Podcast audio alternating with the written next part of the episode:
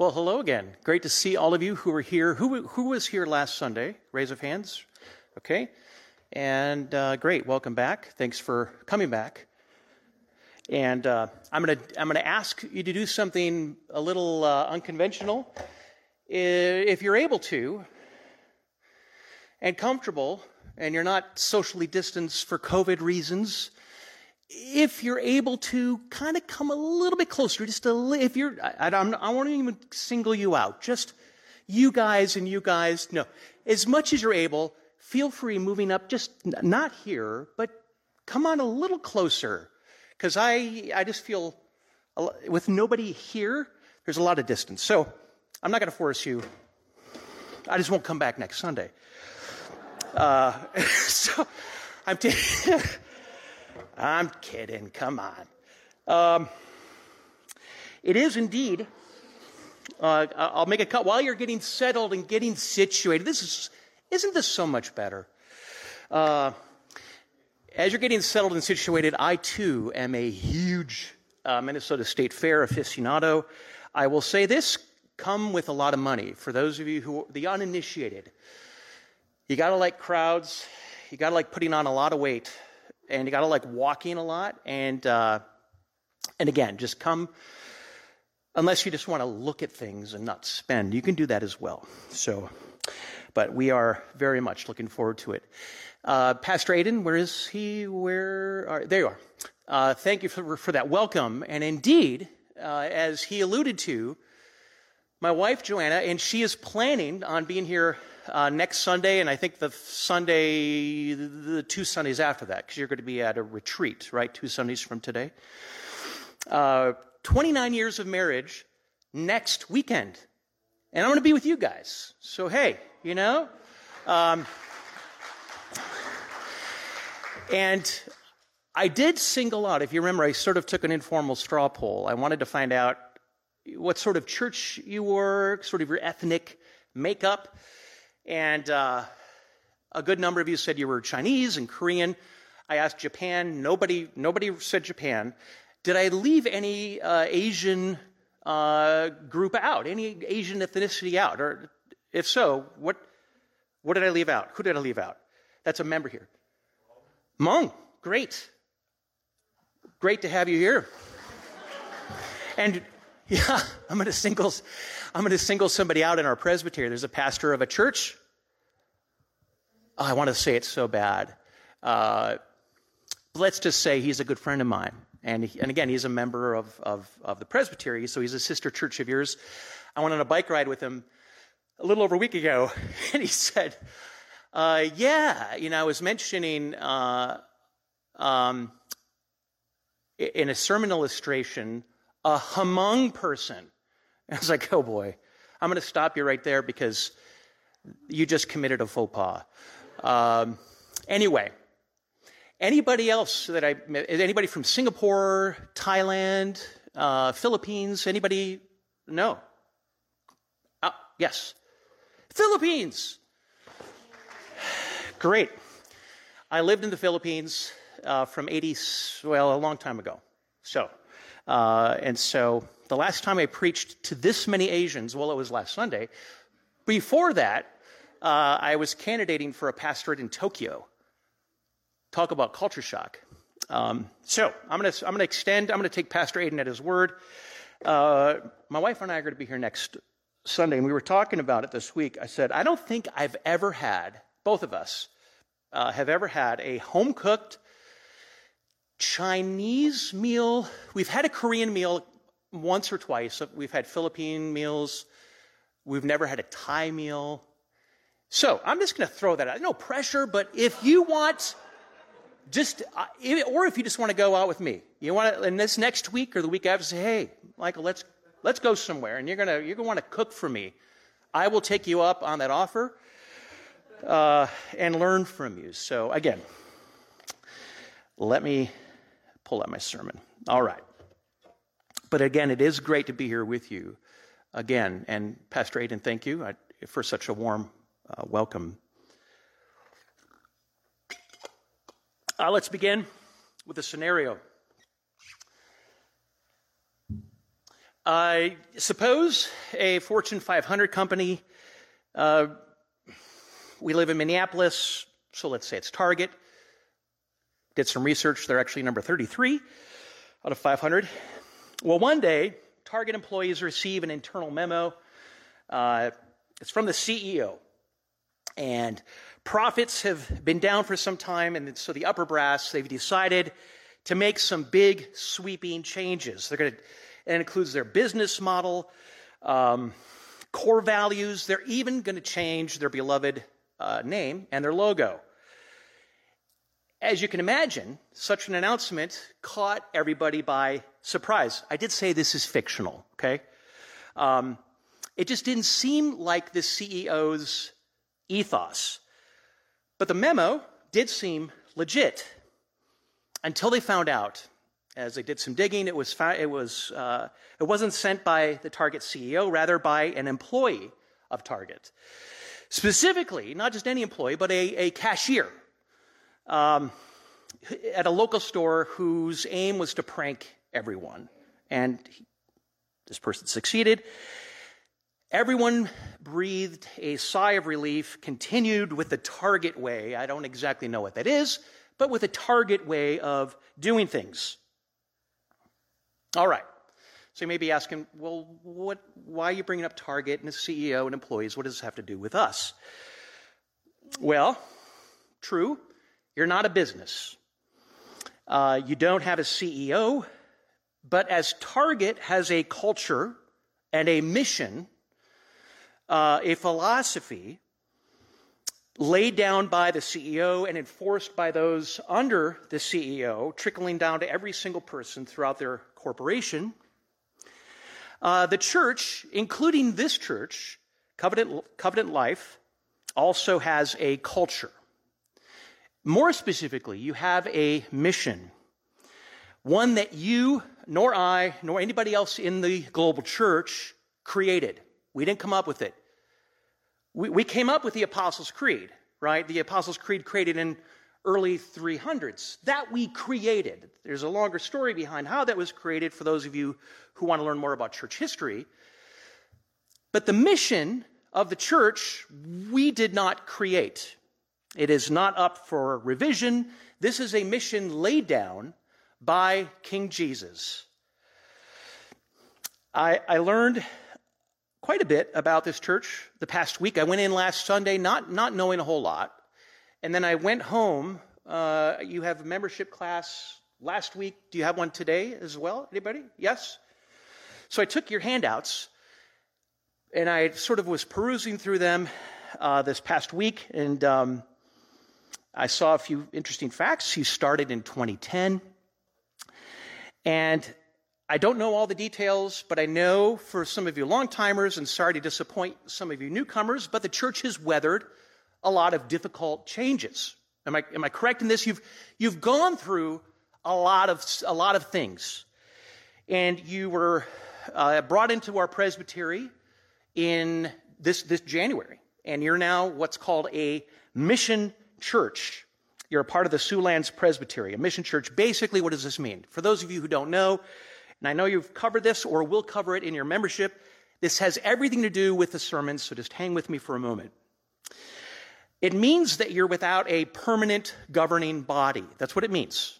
And that you're not self financially self sustaining. It's a combination of those two things, okay? Uh, and until you have a permanent governing body, that is elders, and you've been assigned, you've been assigned a temporary session, temporary uh, elders and leaders and these are comprised of men who are elders within other churches of our presbytery, of which I also am a member. Uh, hopefully, you will um, eventually be self sustaining. And you're going to have your own elders, right? That's what, that's what we're praying for you. That's why other pastors have been here, and that's why I'm here uh, today and for the next uh, few weeks. Hopefully, again, you're going to be self sustaining, have your own elders. You'll then be what our Book of Church Order calls a particularized church. Particularized. And until you do, until that point of transition, you're going to be referred to in our presbytery as a mission church. That's what you are. Now, here's the thing um, that language can be a bit misleading because it, it, sort of suggests that once you become a particular church, particularized church, um, that, that the mission somehow changes. You've sort of graduated, so to speak, from your mission. Um, and although you're going to certainly face many changes in the months ahead, it could be big changes. I even saw in your handout last week uh, should we change our name even? You're, you're talking about that as far as I understand. And there will be other changes as well. At some point, Lord willing, amongst this group of people, you're going to assign, uh, of, uh, nominate and train. Uh, let me back up. You're going to train, identify, train, and then nominate and install elders among you to, to, to to be a part and oversee and help shepherd this, your, this congregation. But Lord willing, again, years ahead, one thing is never going to change. One thing should never, ever, ever change, and that is your mission. Okay, you have a mission. All right. A little bit longer introduction. Please open your Bibles or look on screen. Uh, Matthew 28, uh, 16 through 20. As far as I know, I, I did, did research in the archives uh, of your sermon archives. I don't re- believe, and Pastor Aiden can correct me if I'm wrong, uh, that this passage uh, has ever been uh, preached on. I could be mistaken, but if, if not, well, if so, this will be a refresher on some level.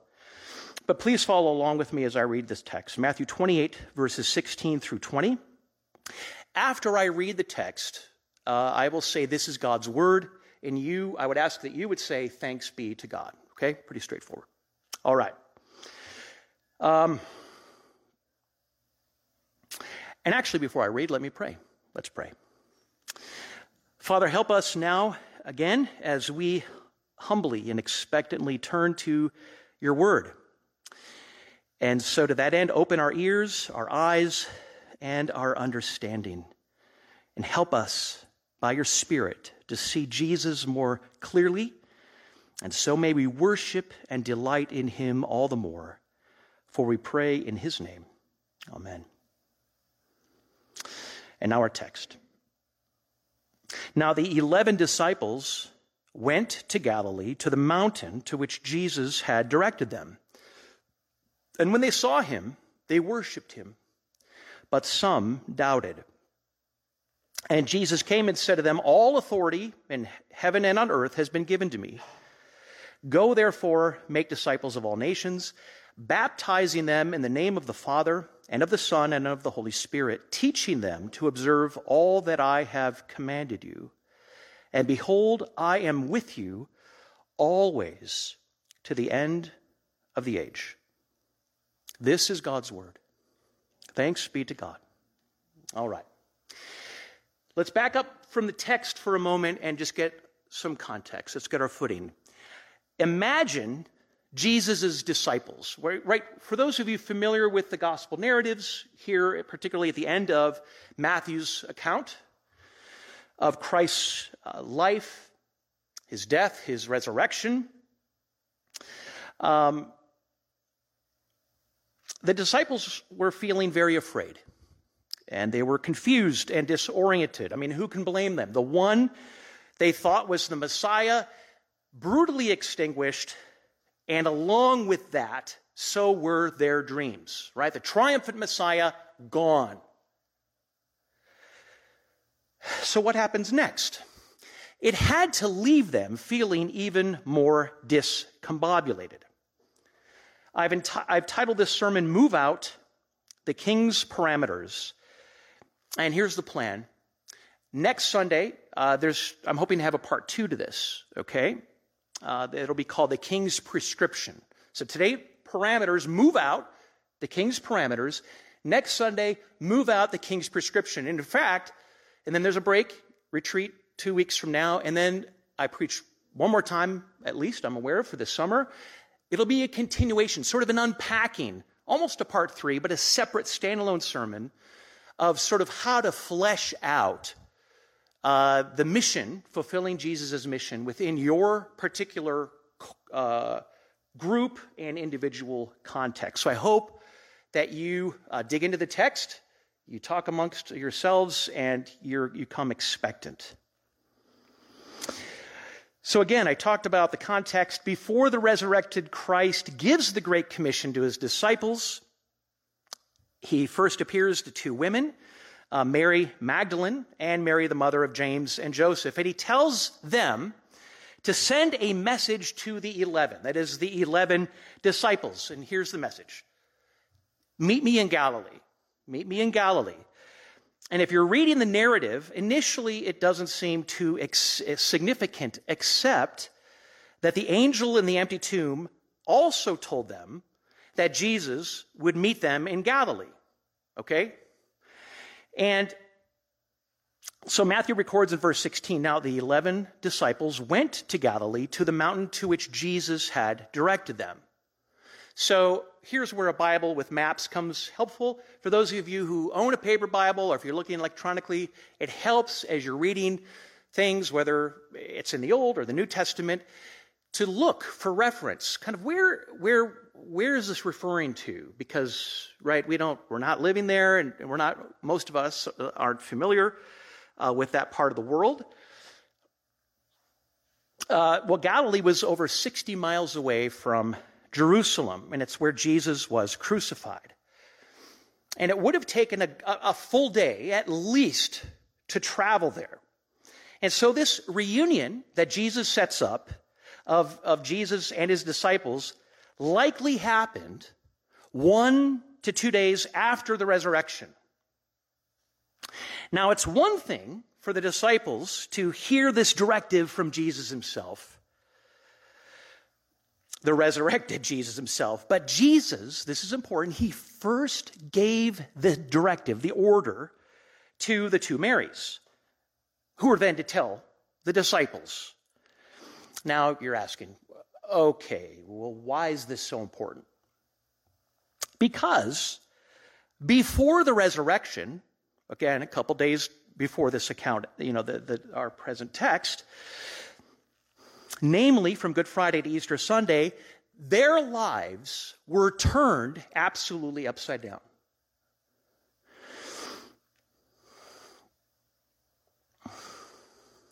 Their emotions had to be all over the place. To tell them, go to Galilee and meet him there, they likely had little sleep and their emotions are, are all over the place. But now to travel for a full day to meet Jesus. And they did. And Matthew writes something that I think is incredible. This is incredible. Again, think about the context, think about the setting. All 11 disciples made it. They all made it there. Their reaction to seeing Jesus, the risen Jesus, is telling. If you look at verse 17, Matthew's narrative is they, they worshiped him, but some doubted. Which begs the question what's the ratio of those who worshiped and those who doubted? Was it an either and, or an either, or pardon me, an either or, or was it a both and? Well, Mark and John give similar accounts. The latter saying that Jesus rebuked them for their unbelief and hardness of heart. Now, what's important to know for our present uh, sermon is this Jesus gave this great commission that is in this text today, that he gave to them in Galilee, to 11 doubting, worshiping, yet obedient disciples. That much we can agree on according to what we understand from the text. Well, this afternoon, I want us to focus on what precedes and follows Jesus' command to go and move out, make disciples. This is what I call the parameters of his command, which, Lord willing, we'll unpack next Sunday. So just stay tuned for that. Parameters meaning boundaries. And if you look at the text, the parameters reveal two things, and they both essentially sandwich the Great Commission itself. In other words, the resurrected Jesus doesn't just merely show up in Galilee and reveal, uh, he doesn't merely show up and command them to make disciples. Now, he certainly could have done so, but he didn't. And his parameters bracketing the commission told the 11, and they tell us right now two important things. Two things that, if he didn't say them, I, I suggest would make the disciples' motivation and ours today to do what he says to be very difficult. Indeed, without these parameters bracketing the Great Commission, I, I wonder if the Great Commission would have even been short lived. Okay. Well, let's get to the parameters. The first parameter is this Jesus has power. Look with me at verse 18. All authority in heaven and on earth has been given to me. Indeed, this is part of what puts the great in the Great Commission. And I don't know if you've noticed, but look at all of the alls in this passage. All authority, all nations, all that I commanded you, with you always. But Jesus first sets down this, this parameter all power is mine. All power is mine. Not just over people, but over cosmological forces. That's the in heaven part. So by starting off interacting with his disciples, what's he doing? What's his, what's his intent? He's about to tell them something they're about to, the, to be, they're to be about the business of, of, of the king. He's reminding them who's in charge. It's as if he's saying to them, Remember, remember my miracles, remember my healings. It looked just like a couple days ago. It looked like death had won, but no, I was in charge all along. My kingly power and rule goes so far as to make dead people, including me, come alive. So I'm not just your Savior or the Messiah, but I possess total and absolute power and authority as the rightful king over all things. So I'm about to tell you what you're about to be doing, this is who you're dealing with. So, what I'm about to say to you, indeed, command you, pay attention. Because at the end of the day, it's not up for debate or deliberation, because I'm about to command you something. Uh, something that you're to be about, namely the king's business. This king's business. Now, here is a window into why um, Jesus telling the two Marys to tell the 11 disciples to meet him in Galilee is important. On the one hand, they're having a sort of reunion where everything began in Jesus' hometown, the beginnings of his early ministry. That's why Gal, that's why he said go to Galilee. But here's another reason why. Galilee is vital to understand the Great Commission because his directive to meet him there was a not so subtle test of their obedience to him. It's, it's kind of like a pre command before the great command, you know, in verses 19 and 20. Yes, they worshiped. Matthew says some doubted. Maybe instead of sort of two uh, drastic poles, right? Complete worshiping and belief here, and then complete doubt here. It was sort of a mixture, a combination of doubt and belief. Is there anybody here who really can say with a clear conscience, uh, I, I never have any doubts about Jesus, ever, about anything in the, the Bible or anything about my salvation, anything about who he is or what he. We all do, okay? If we admit it, we all have doubts, no matter how strong your faith may be. Oftentimes in the church, we see, though, spiritual faith and doubt as, as two polar, extreme, incompatible opposites. Writer Os Guinness once said that doubt is never far away from faith's shoulder. For some of you, maybe it's the other shoulder. Well, guess what? You're not alone. Maybe you're a disciple of Jesus, and you have been for quite some time. Maybe you're a newer disciple of Jesus. Maybe you're trying to understand what is this Christian faith all about anyway. And you read about how the disciples worshiped him and some doubted. I think most of us living in this complex hybrid more often than we uh, we live in this more complex hybrid of faith and doubt more often than we'd like to admit. And yet, here's the thing they take their belief, no matter how feeble it may have been at that point in time, they take their doubts, they take their whole selves, and do what? They do what he says. They do what he says. Tell him to, the angel, tell him to meet me in Galilee. Okay? The two Marys, we just saw him. You got to meet him in Galilee. What do they do? All 11 make the full day trip and meet him in Galilee.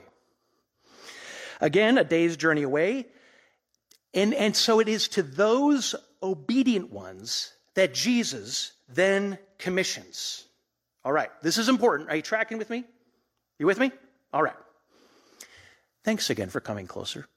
I could see your, your I can't see your faces, I could see your eyes. It's just so much better. All right. While Jesus giving uh, commissioning, while Jesus commissioning these worshiping, doubting, obedient ones should encourage Christians today, so it also encourage you if you're not a Christian. How so?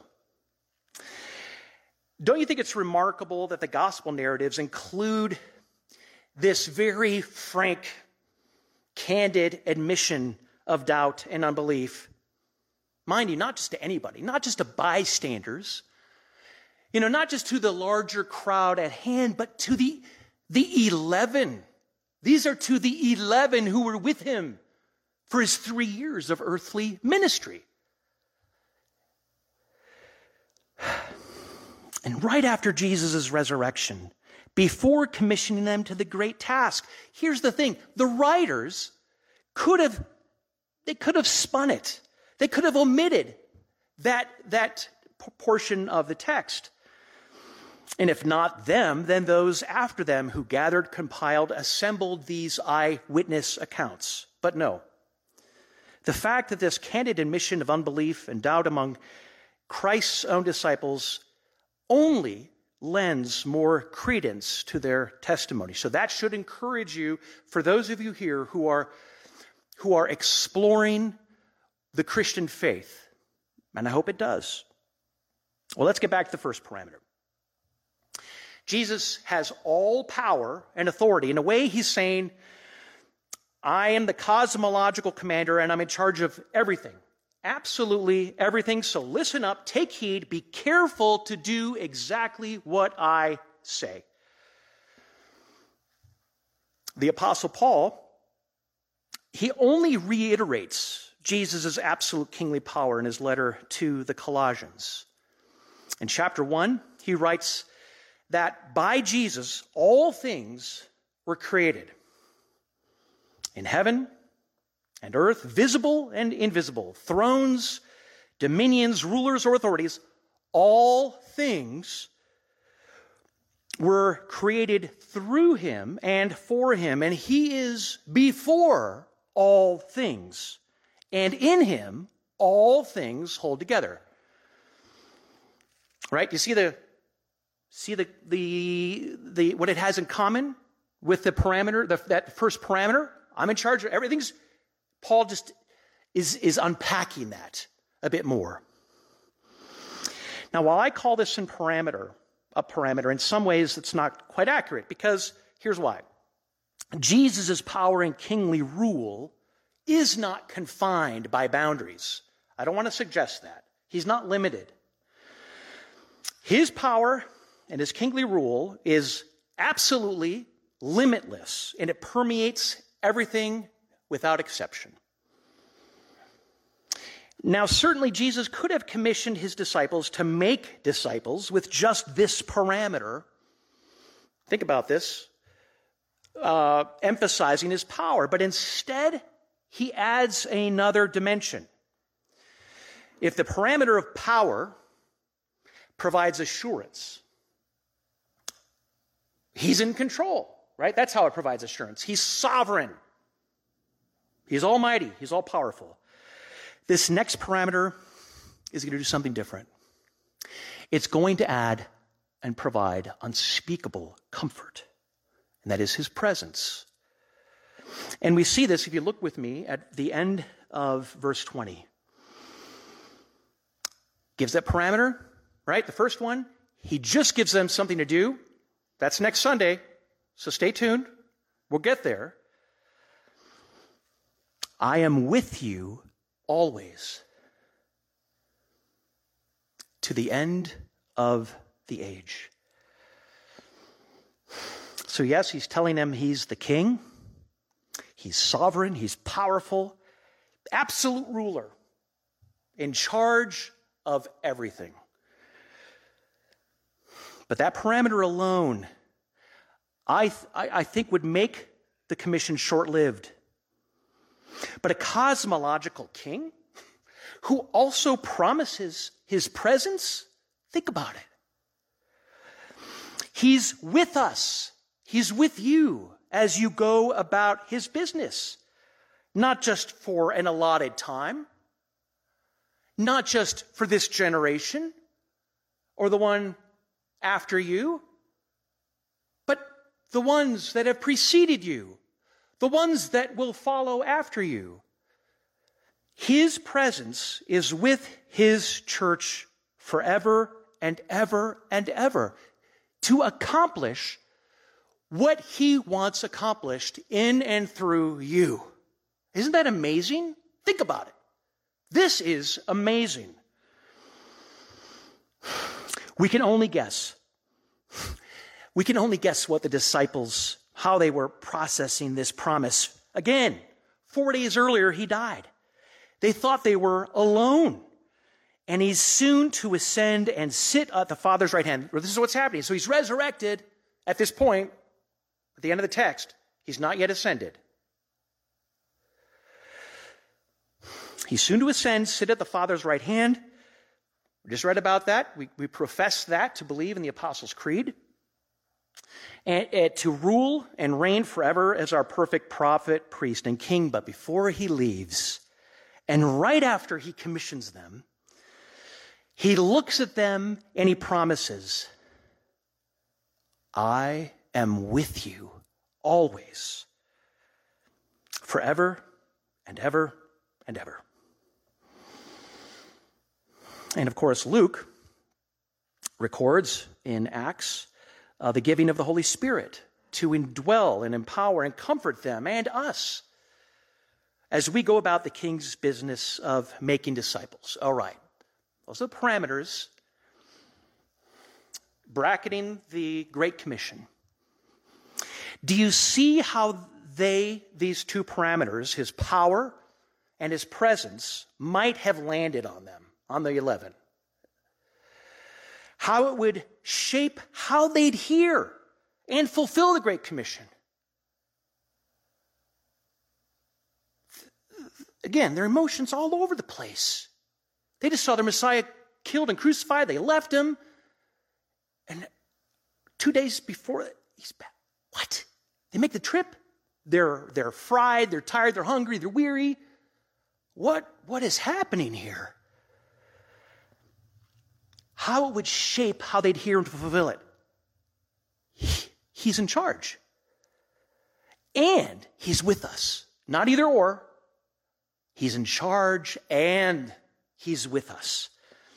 So relax. Rest in him. He's got this. He's got us, right?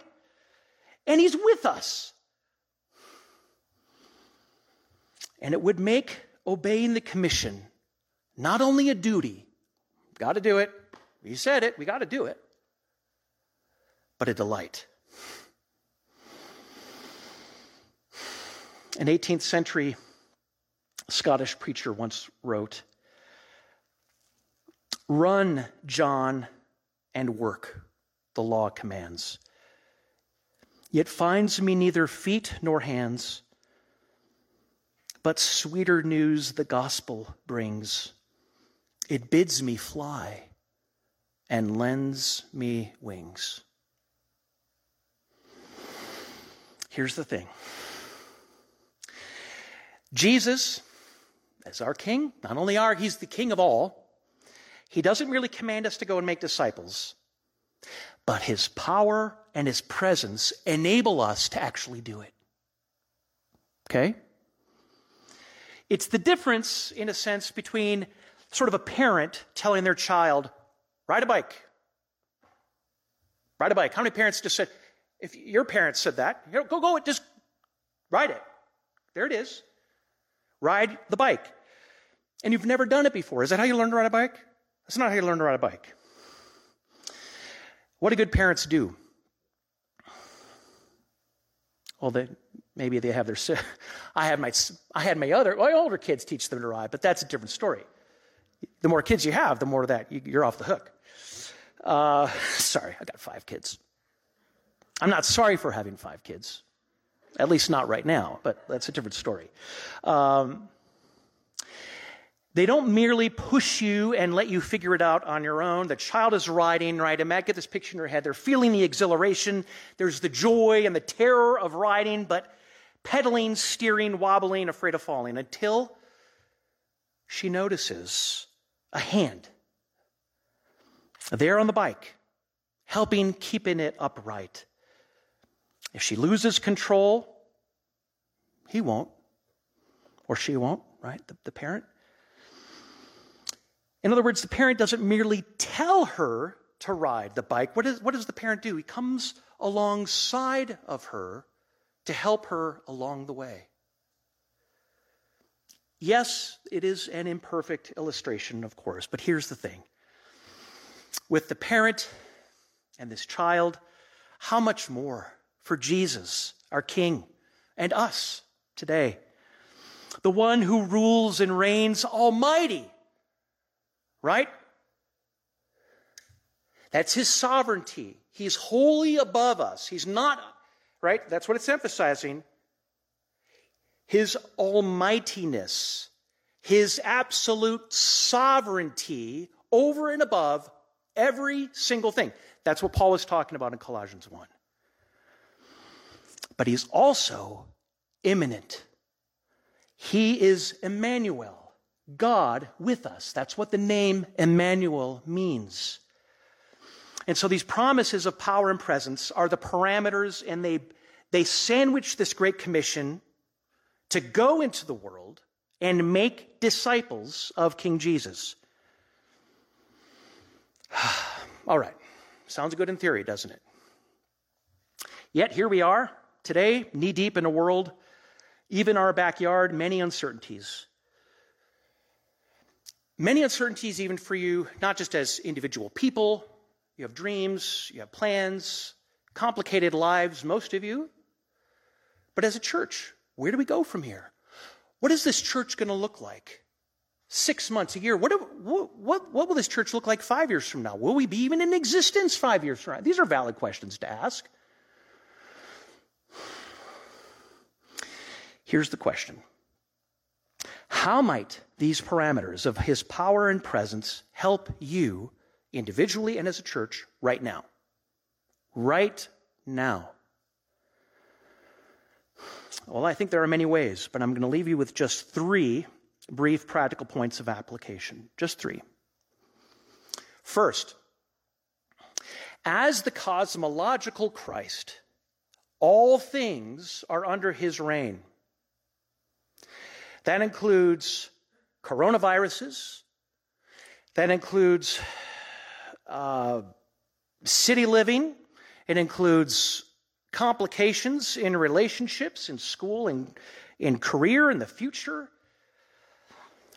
All things are under his reign. All meaning all.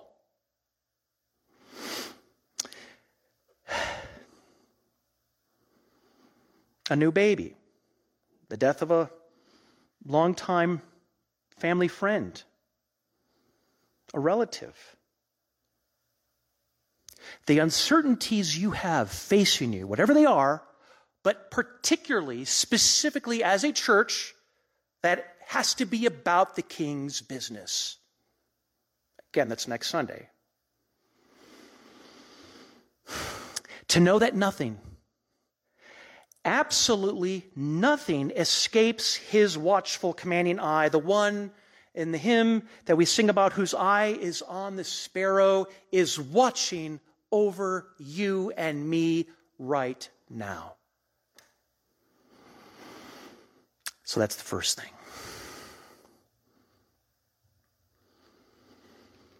Second, well, let me recapitulate. First thing is everything is under his cosmological reign. Second, he's not only watching over us, he's not only over and above us, he's with us, he's with you. So we don't have to face our present or our future alone. These promises of his absolute power and presence aren't merely doctrinal truths.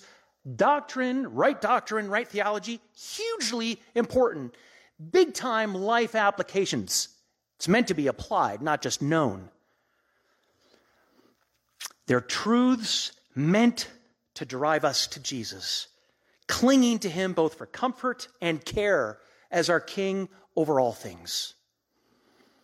So that's the second the second application. He's, he's with us.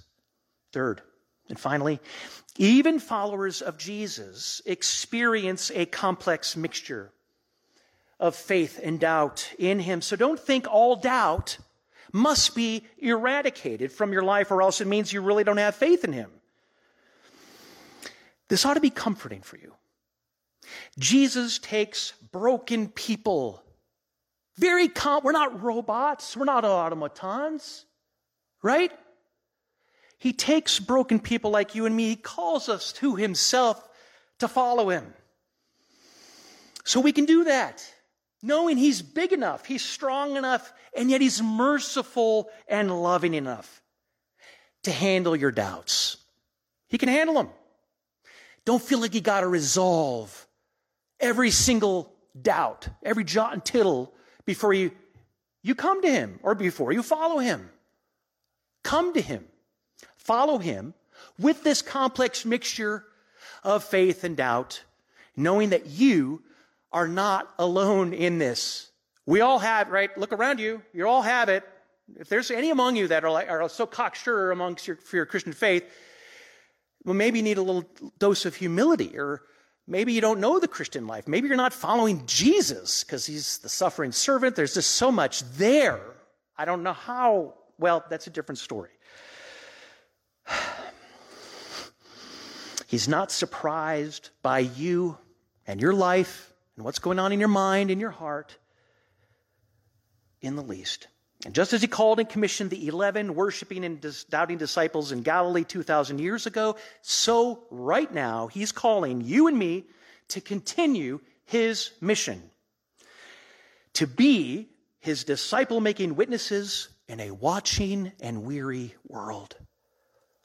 And we do so knowing that we have a king. He's both powerful and he's present. He's transcendent and he's immanent. He's over and above us, yet he's here with us, holding you, holding me, holding this church together. Doesn't that provide great comfort for you? It's meant to. The simple children's song is spot on. He's got the whole world in his hands, the whole world. Power and presence in King Jesus knowing that He's moving and working to make all things new in Him. Again, we'll unpack. Those are the parameters.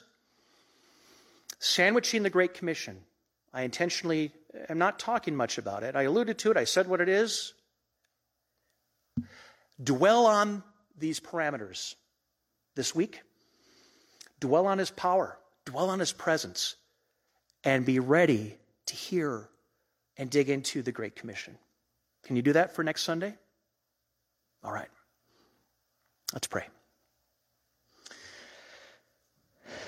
Heavenly Father, like the disciples, we too often vacillate between faith and doubt. We thank you for these various eyewitness accounts. May these promises of Christ's power and presence not only comfort us, but embolden us to live our lives on mission for Him, moving out into the world as His disciples among a broken people. And so may we point to and depend on our great King who rules and reigns over all and is in all. Yet who is also with us, abiding in us by his own Holy Spirit. Even amid pandemics, even amid complications of church life and uncertainties, how things are right now, and unanswered questions in the weeks and the months and the years ahead. Oh Lord, would you forgive us of our unbelief? With Thomas, we cry, Help. Help our unbelief. And so would you have mercy and grant us repentance to once again turn to you as our rightful and loving ruler. Fill our hearts with the peace and joy of knowing Christ, who is our resurrected Redeemer knowing that He has promised to always, always, always be with us, to be with this church as they move out on mission into the world as His witnesses, even to the end of the age. For it's in His holy and precious name we pray.